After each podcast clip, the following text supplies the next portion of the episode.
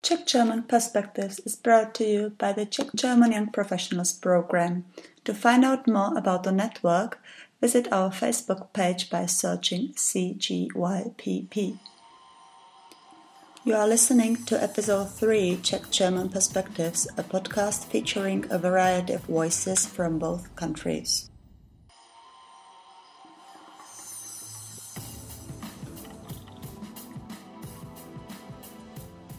2015, migration has been a major political issue both in the Czech Republic and Germany. But which impact does it have on the daily lives of German citizens? CGYPP participant Petra Kouřimská found some interesting answers. Since 2015, Germany entered more than 1 million refugees asking for an asylum.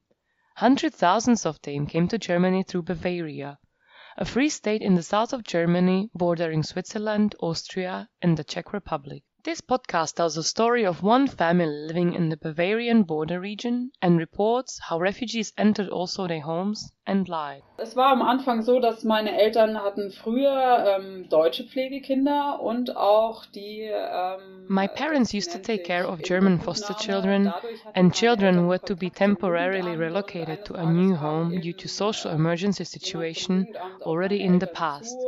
Because of that, they had a good contact with the local youth welfare office. One day they were asked if they would be willing to foster a young Afghan boy, and we said to ourselves, let's give it a try. Describes the daughter how it all started. Three years ago, her parents fostered one or at most two refugee adolescents who were simply living with them. They were provided with food and clothes, but they also shared their daily routines or went together for a trip or so. Later on they had many young people in their house, sometimes even fifteen youngsters, all three of them looked after together. This then led the daughter to a practical decision to take two 16 year old Somali boys also into her own house. That was in the spring of 2015. The family decided to help the authorities and police, who had no clue anymore where to provide shelter for so many new refugees. The family has been since then accommodating and looking after minor unintended refugees and helping with their integration. So far, more than 100 young refugees coming mostly from Somalia, Eritrea, Nigeria, Afghanistan, and Syria spent at least few weeks in their home. And which obligations does the fostering of refugees typically include? Dass die äh, Schule organisiert wird und dass diese ganzen behördlichen Angelegenheiten äh, für sie mitgeregelt werden und natürlich auch das Asylverfahren They need support with getting ähm, things organized for school and next to providing help in basic daily routines. It is especially the contact with authorities also regarding the asylum procedure where they need the most support. Ähm, I would ask them how they are doing, the health and mental health are always a big issue. geht, das ist auch immer ein ganz großer Faktor und auch wie es eben psychisch geht. Because of the numerous appointments every day, there was a period of time when the family members had to give up their jobs. It was during this most hectic time when the NGO Caritas organized some events, bringing together people looking after refugees. We all went through so many new experiences which we had to process. These meetings helped us to overcome and cope with the extraordinary situation, says the 32 year old daughter. Everything eased in 2016 when Germany introduced the nationwide relocation of refugees, according to which refugees do not have to stay in the areas where they arrive.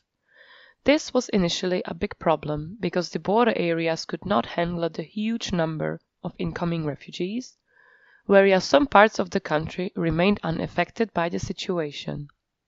And what is it like to share one household with refugees? Sie kocht auch, nur anders als wir uns das europäisch vorstellen. African women cook differently than we here in Europe. They say a kitchen is good only then when it's black and when the whole house smells of fat which means when an African woman cooks, for us it stinks, but for her it smells wonderful and sends the signal to others that she is doing good, describes the father one of many cultural differences that the family came across. One of the topics hotly discussed in connection with refugees is also security. Our neighbors understood relatively quickly Ja, weil wir that they don't need to worry about their security. We have about 10, maximum 15 Und da werden refugees in the house, und die bleiben and they also stay long term, also der Vorteil, which is of course an advantage, because then the neighbors get an man auch, die overview about who they are and that they are not äh, violent. haben auch mit Mädchen nichts zu tun und äh, da braucht man also keine Bedenken haben. And how about his own security?